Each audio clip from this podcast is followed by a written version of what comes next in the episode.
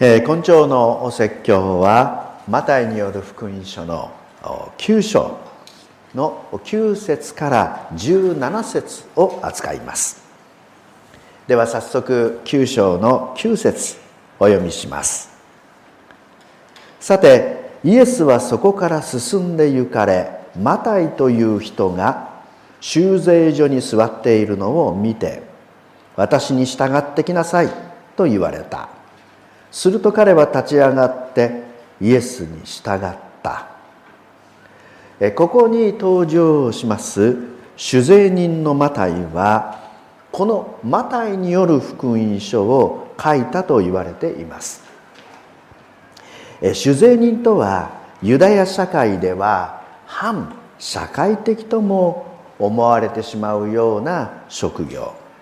裏社会の働きであったと思われます。当時のユダヤはローマの属国でした。ローマが自分たちの国を支配している。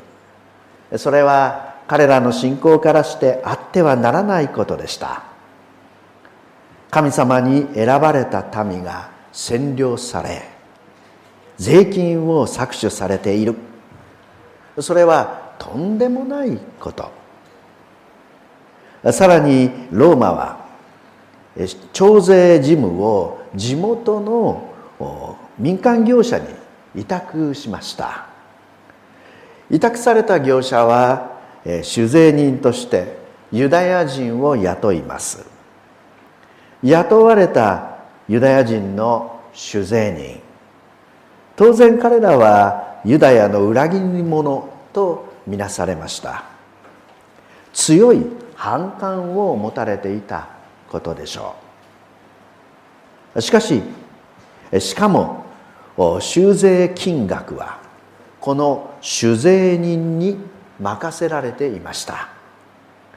実質以上に上乗せして取り立てては彼らは私腹を肥やしていたのです。そのような酒税人から一人の男がイエス様の弟子となります。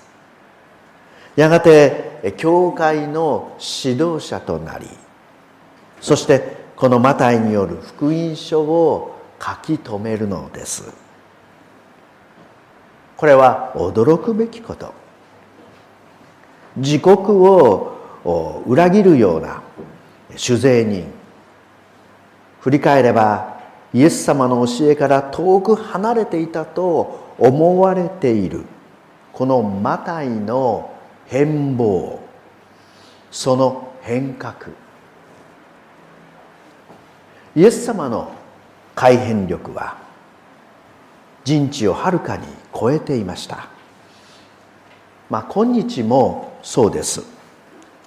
精霊の神様は私たちをして最初のアダムとエヴァの姿へと回復してくださいます。その改変力は革命的とも言えるでしょう。さてイエス様はマタイの職場を突然訪れます。しかしイエス様は以前からこのマタイの人柄彼自身をよく見ておられたようです。エレン・ホワイトはこのように語っています。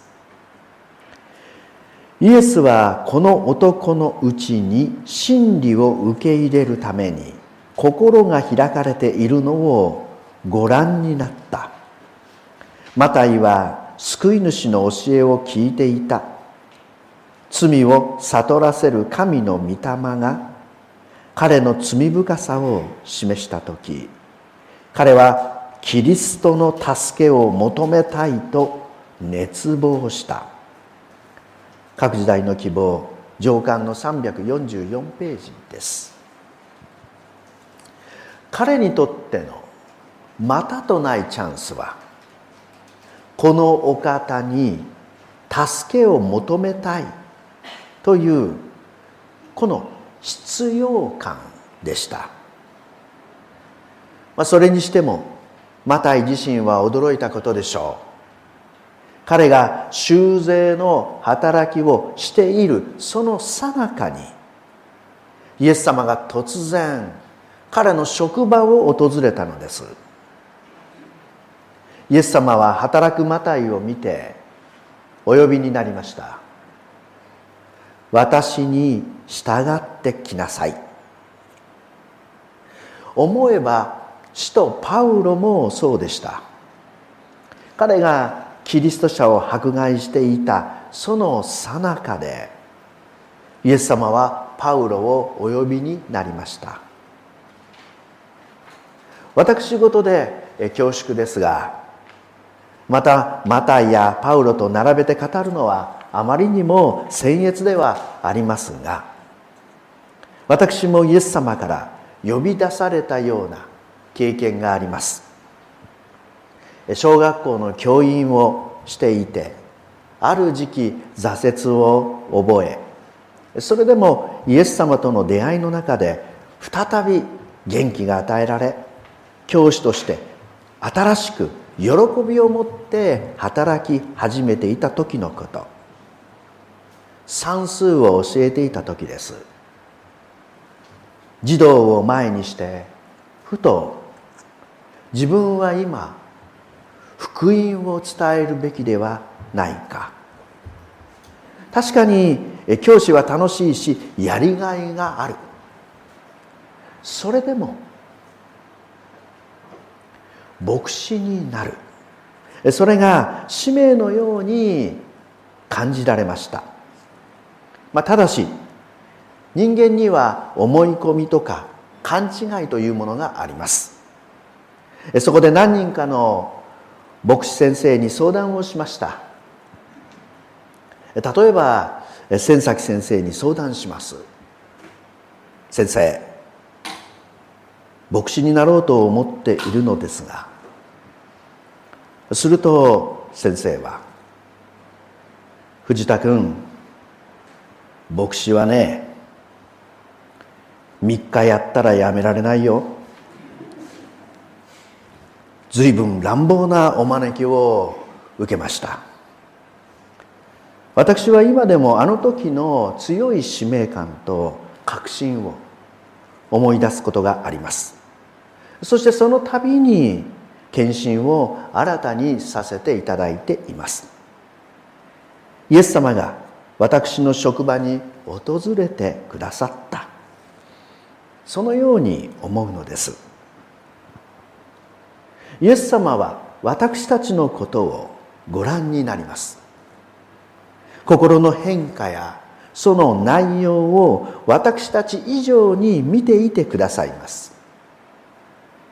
その変化はわずかかもしれません。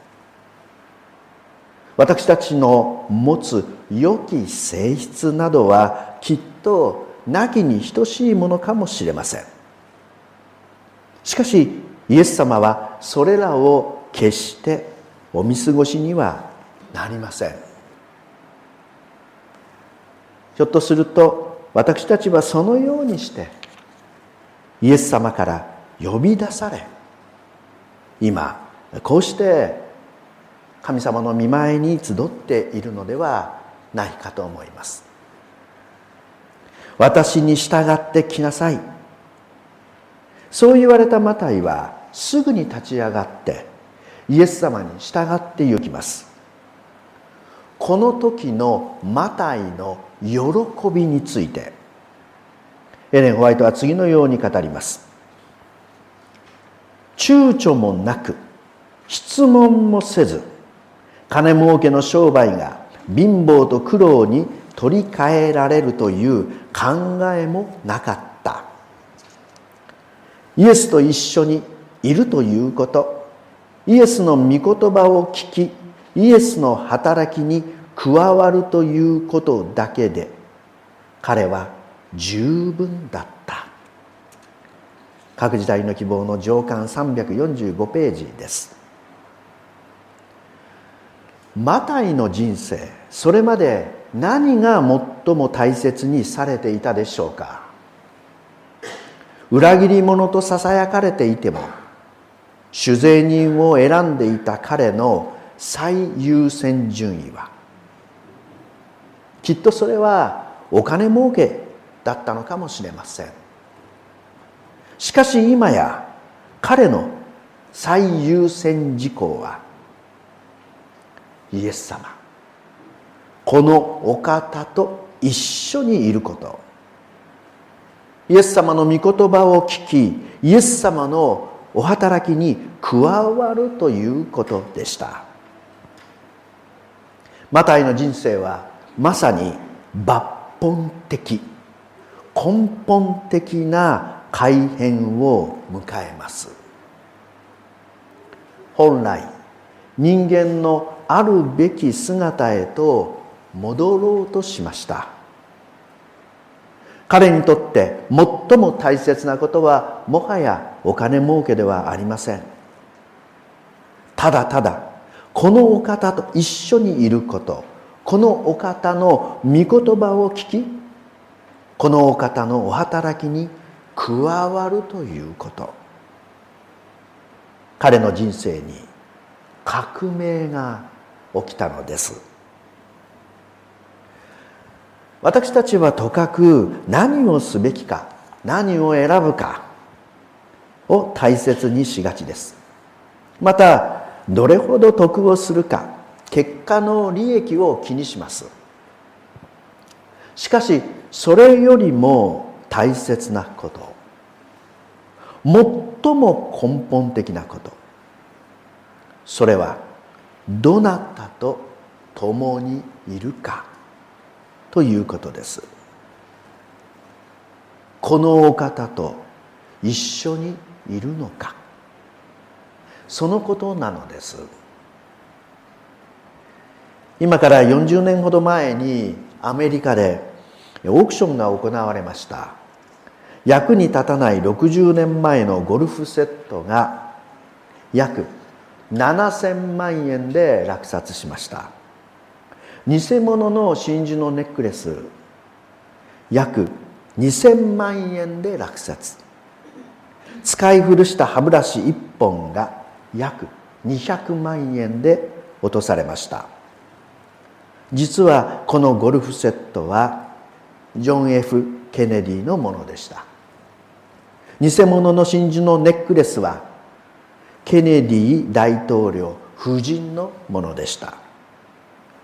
使い古した歯ブラシはナポレオン・ボナパルトのものでした。つまり誰と共にそれが存在していたのかそれがそのものの価値を決定したのです。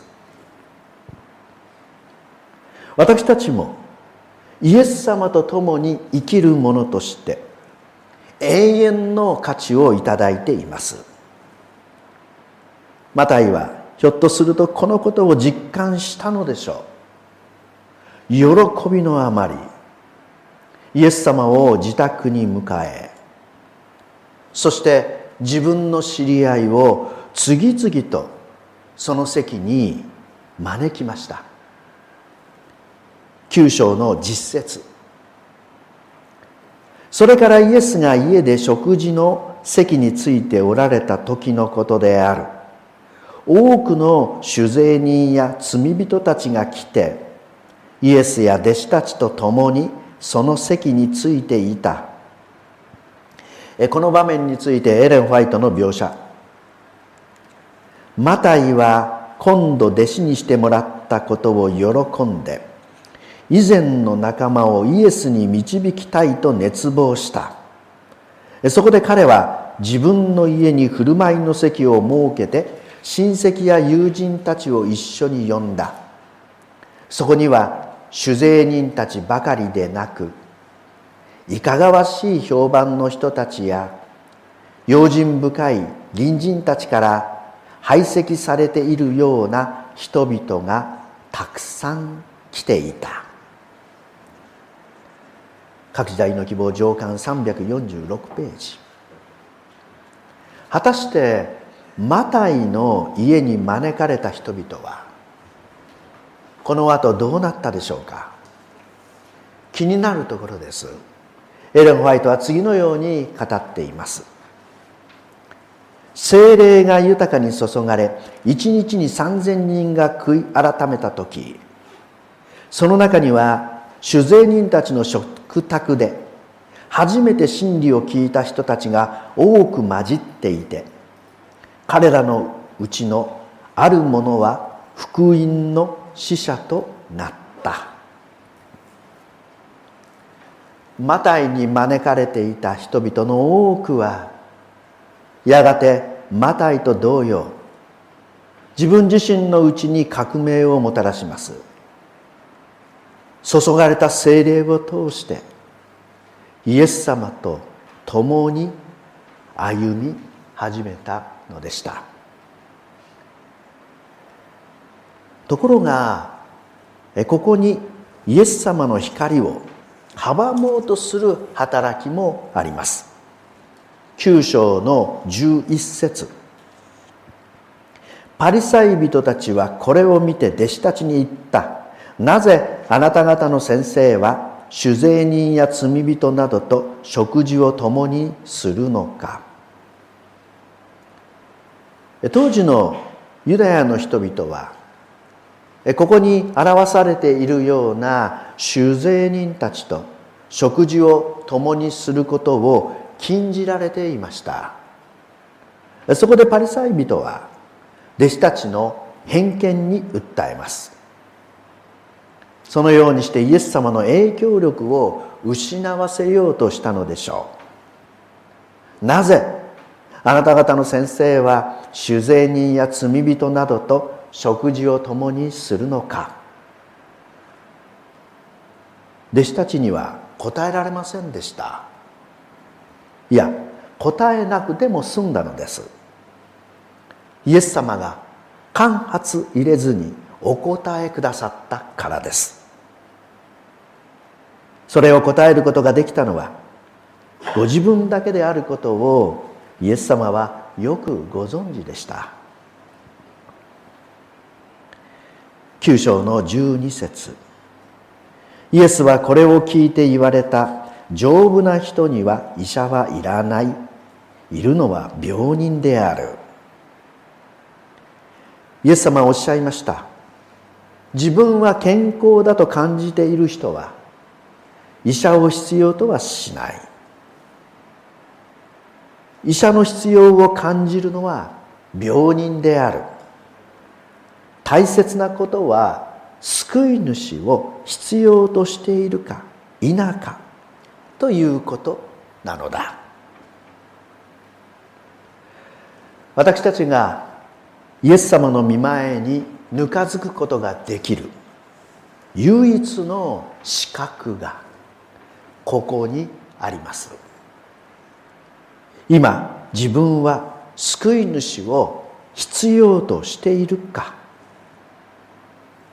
救い主に対する上乾き。これこそ私たちがイエス様の見前に進み出ることのできる唯一の条件なのです。続けてイエス様はおっしゃいました。9章の13節。私が好むのは憐れみであって生贄ではないとはどういう意味か学んできなさい。私が来たのは義人を招くためではなく罪人を招くためである。イエス様が来られたのは自分が正しい人間だから誰の助けもいらないと思い込んでいる人を招くためではありませんでした。そうではなくて救い主の必要を深刻に感じている人たちを招くためイエス様はお越しくださいました。パリサイ人たちの中には神様は常に生贄を要求する。犠牲を求めておられる。と考える人たちがいました。ですから彼らは人々にも同様に追いきれないくびき生贄犠牲を求めていました。しかしそれは見当違いだったのです。本来神様は私たちを憐れみ私たちの幸福のために全てをお与えくださいます。だから私たちも誰かの幸福のために使えるのです。これが神様の御心でした。パリサイ人たちはこの神様の御心を知らずにいたのです。そこでイエス様は彼らに学んできなさいとおっしゃいました。原文では出て行けと書かれています。日本的に言うならば顔を洗って出直してこいというところでしょうか。ところがパリサイ人たちは引き下がりません。各時代の希望によれば彼らは次にバプテスマのヨハネの弟子たちを探し出しては救い主に反対させようとしました、まあ、もっともパリサイ人たちはバプテスマのヨハネに対してはもともと批判的でした。彼を狂信的だと断言していました。ところがイエス様に反対させるためバプテスマのヨハネの弟子たちに近づいて彼らを焚きつけたのです。マタイ9章の14その時ヨハネの弟子たちがイエスのところに来て言った。私たちとパリサイ人たちとが断食をしているのにあなたの弟子たちはなぜ断食をしないのですか？ユダヤ人は断食を功徳の一つとして実行していました。厳格なものは週に2回断食をしていたようです。彼らはおそらく断食によって神様を動かそうユダヤを救ってもらおうと考えていたのだと思われます。断食によって神様の行為を得よう。自分たちが何かをしなければ神様は動いてくださらない。だから断食をするのだ。断食をして神様が来られるその日を早めようではないか。そのようにしてヨハネの弟子たちもパリサイ人たちもその日断食をしていたのです。エレン・ホワイトの言葉です。彼らは何かの方法である重要な働きをすることによって救われることを強調する。そしてその働きに自我を織り込む方法がないことを知ると備えられた救いを拒むのである。各時代の希望上巻356ページ。しかしそれに対して救い主はすでにお越しくださっていました。それはイザヤが予言していた通り。マタイはその予言を引用します。マタイ一章の23見よ乙女が身ごもって男の子を産むであろう。その名はインマヌエルと呼ばれるであろう。これは神我らと共にいますという意味である。イエス様はすでに彼らと共におられました。そして今マタイの家でインマヌエル食卓を共にしておられるのです。ですからイエス様はバプテスマのヨハネの弟子たちにこのようにお答えになりました。9章の15節。するとイエスは言われた。婚礼の客は花婿が一緒にいる間は悲しんでおられようか。しかし花婿が奪い去られる日が来る。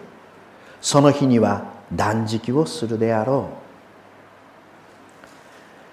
う。当時のユダヤで結婚をした夫婦は結婚後1週間新居をお客に開放しました。親しき友人たちは花婿花嫁と共に喜んで共に祝いを続けたのです。イエス様は今まさにその時ではないかとおっしゃったのです。イエス様が共におられる。これほど喜ばしいことはありません。心に革命を覚えた人々にとってそれは結婚式で客人の喜びを味わうこといやそれ以上の喜びだったのです。そして飲み食いというととかく世俗的な印象が伴います。しかしイエス様は彼らとのお食事を心から喜ばれました。ある学者が英国に留学した時食堂に誰も座らない椅子が置かれていました。下宿のおばさんはそれは主の椅子と呼んでいたそうです。イエス様がいつもそこに座ってくださるのだというのでした。私たちの食卓も神様のことを忘れてしばし楽しむといったような時では決してありません。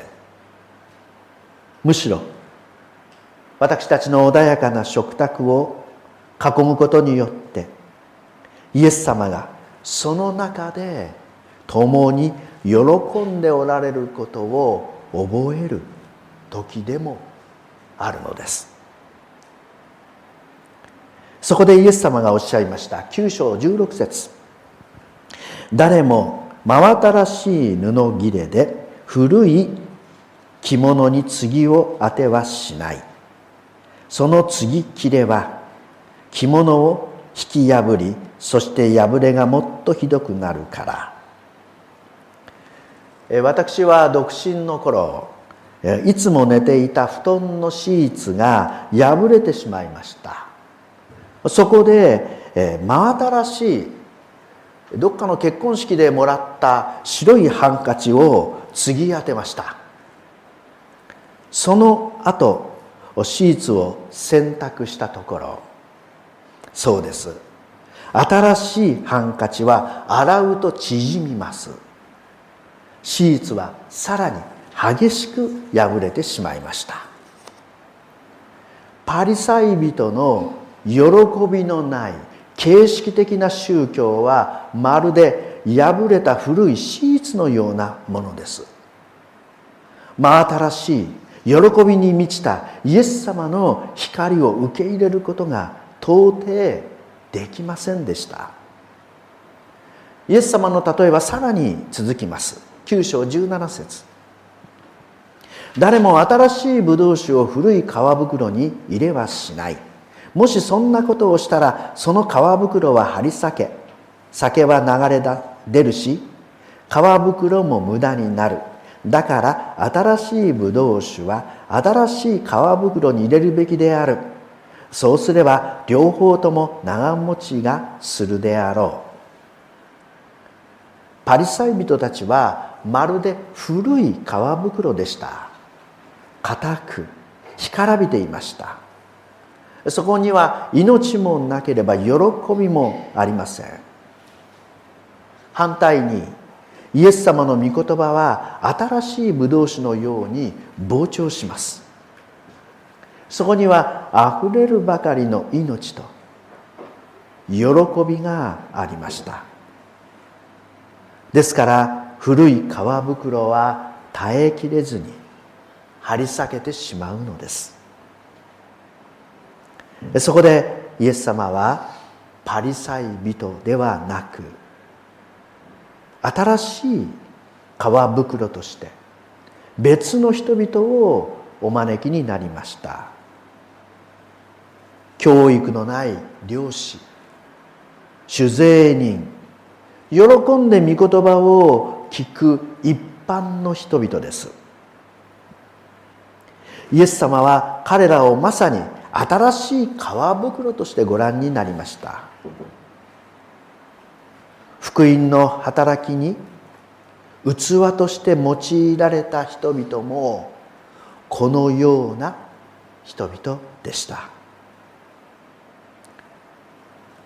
ただし先ほどの婚礼の例え9章の15節に戻りますがここには一つ私たちを不安にさせるような言葉がありました。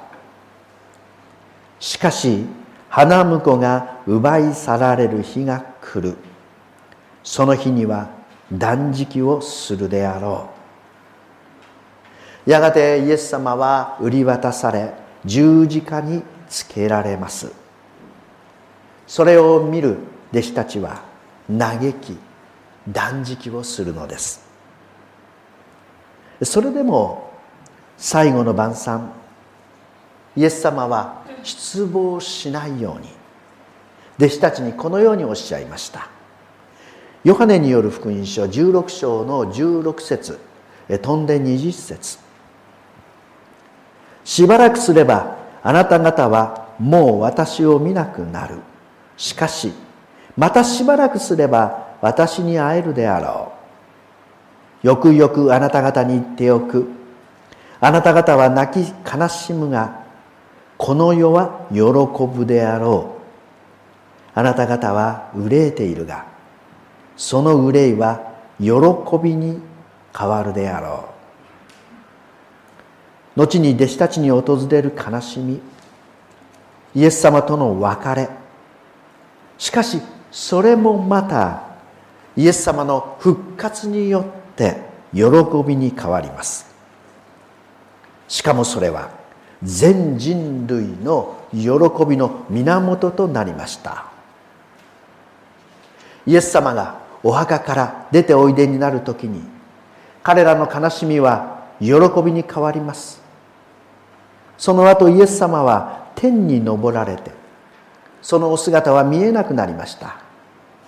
しかし精霊を通してイエス様は彼らと共におられました。それが彼らの喜びとなったのです。イエス様が十字架その時を通り抜けられたからには私たちは恐れることはありません。イエス様がすでに弟子たちから奪われて死の世界に赴いたのですからイエス様の命の及ばないところはもはやどこにもありません。だから恐れるな。私と共にいることを喜びなさい。とイエス様はおっしゃるのです。マタイ28の20後半。見よ私は世の終わりまでいつもあなた方と共にいるのである。インマヌエル神我らと共におられます。そのことを第一の喜びとする者にとってこの喜びもを誰も奪うことはできません。たとえ死に直面するようなことがあったとしてもこの革命的な祝福を覆すことは誰にもできないのであります。私たちもあのマタイと同様今日もまた上乾きを持ってイエス様の身元を訪れようではありませんか。そして主と共に歩む者としてその喜びに日々預かりたいと思います。このメディアはオーディオバースの提供でお送りしました。